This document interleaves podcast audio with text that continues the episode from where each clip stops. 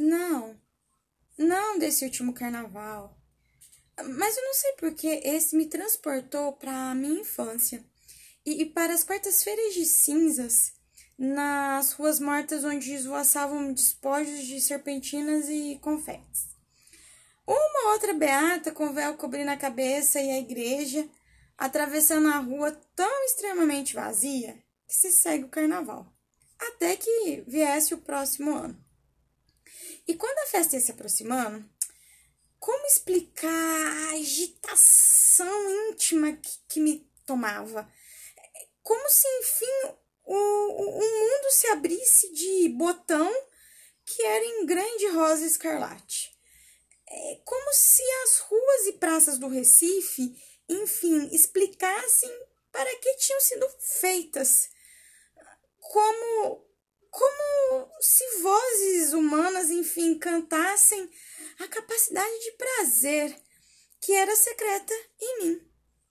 O carnaval era meu. Meu. No entanto, na realidade, eu dele pouco participava.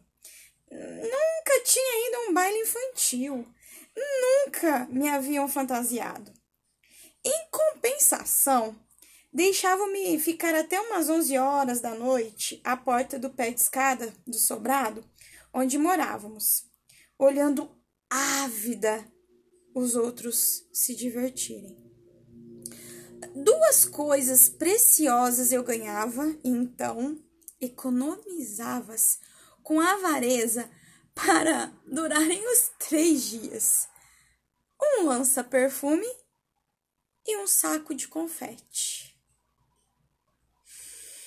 Ai, ai, tá se tornando difícil escrever.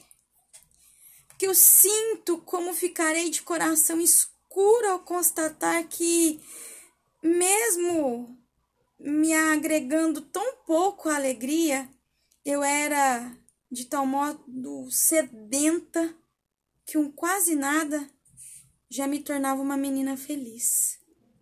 E as máscaras? Eu tinha medo, mas era um medo vital e necessário, porque vinha de encontro a minha mais profunda suspeita de que o rosto humano também fosse uma espécie de máscara. A, a porta do meu pé de escada, se o mascarado falava comigo, eu de súbito entrava em contato com o meu mundo interior que não era feito só de duendes e príncipes encantados, mas de pessoas com o seu mistério. Até meu susto com os mascarados, pois era essencial para mim. Não me fantasiavam. No meio das preocupações com minha mãe doente, ninguém em casa tinha cabeça para carnaval de criança. Mas eu Pedi a uma das minhas irmãs para enrolar meus cabelos lisos que me causavam tanto desgosto e tinha então a vaidade de possuir cabelos frisados, pelo menos durante três dias no ano. Nesses três dias ainda, minha irmã cedia ao meu sonho intenso de ser uma moça. Eu mal podia esperar pela saída de uma infância vulnerável. E pintava minha boca de batom bem forte, passando também ruge nas minhas faces.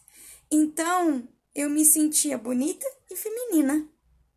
Eu escapava da meninice. Mas houve um carnaval diferente dos outros. É. Tão milagroso que eu não conseguia acreditar que tanto me fosse dado. Eu, eu, que já aprendera a pedir pouco. É que a mãe de uma amiga minha resolvera fantasiar a filha e o nome da fantasia era no figurino Rosa. Para isso, comprara folhas e folhas de papel crepom cor de rosa com as quais, suponho, pretendia imitar as pétalas de uma flor. Boca aberta, eu assistia pouco a pouco a fantasia tomando forma e se criando.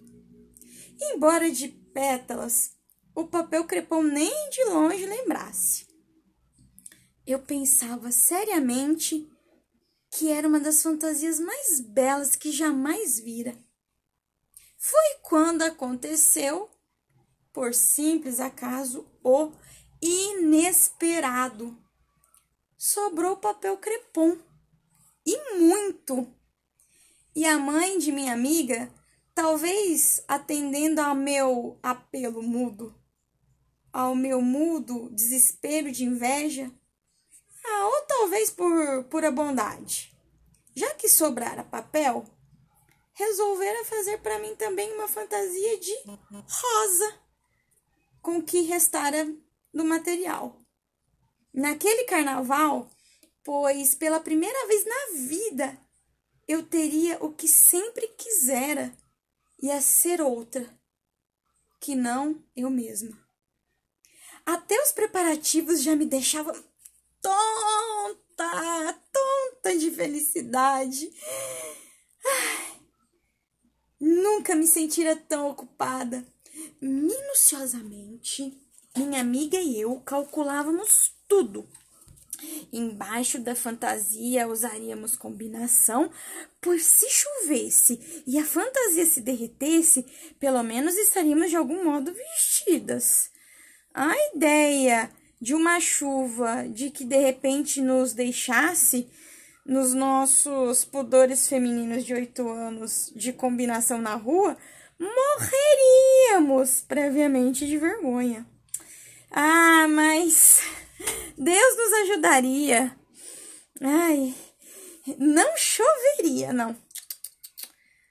Quanto ao fato de minha fantasia só existir por causa das sobras de outra, engoli com alguma dor o meu orgulho, que sempre fora feroz.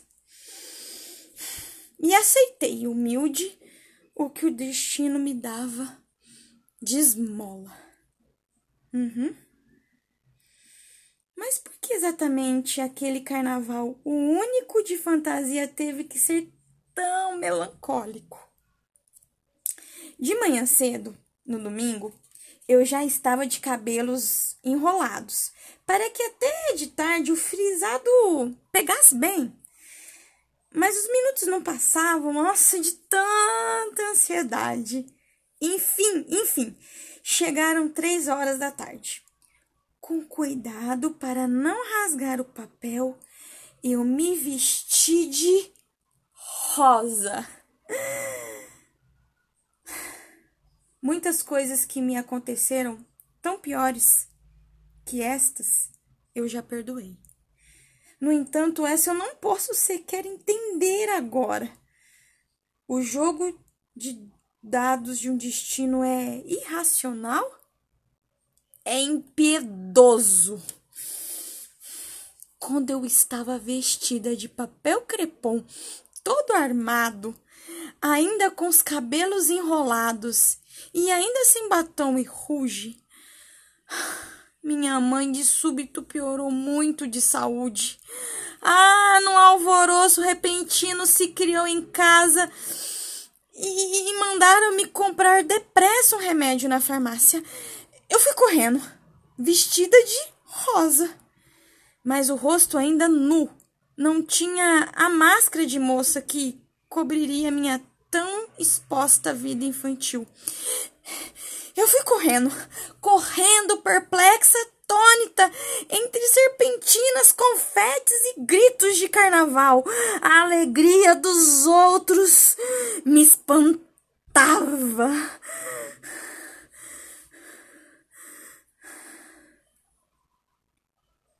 Quando horas depois a atmosfera em casa acalmou-se, minha irmã me penteou e pintou-me. Mas alguma coisa tinha morrido em mim. E como nas histórias que eu havia lido sobre fadas que encantavam e desencantavam pessoas, eu fora desencantada. Não era mais uma rosa, era de novo uma simples menina. Desci até a rua e ali de pé eu não era uma flor. Era um palhaço pensativo de lábios encarnados. Minha fome de sentir êxtase às vezes começava a ficar assim, alegre, mas com remorso. Lembrava-me do estado grave de minha mãe e de novo eu morria. Só horas depois é que veio a salvação. E, e se depressa agarrei-me a ela, é porque tanto precisava me salvar. Um menino de uns, uns 12 anos, o que para mim significava um rapaz. Esse menino muito bonito parou diante de mim. E numa mistura de carinho, grossura, brincadeira e sensualidade, cobriu meus cabelos, já lisos, de confete. Por um instante, ficamos nos defrontando, sorrindo, sem falar. E eu então, mulherzinha de oito anos, considerei pelo resto da noite que enfim alguém havia me reconhecido. Eu era Sim, uma rosa.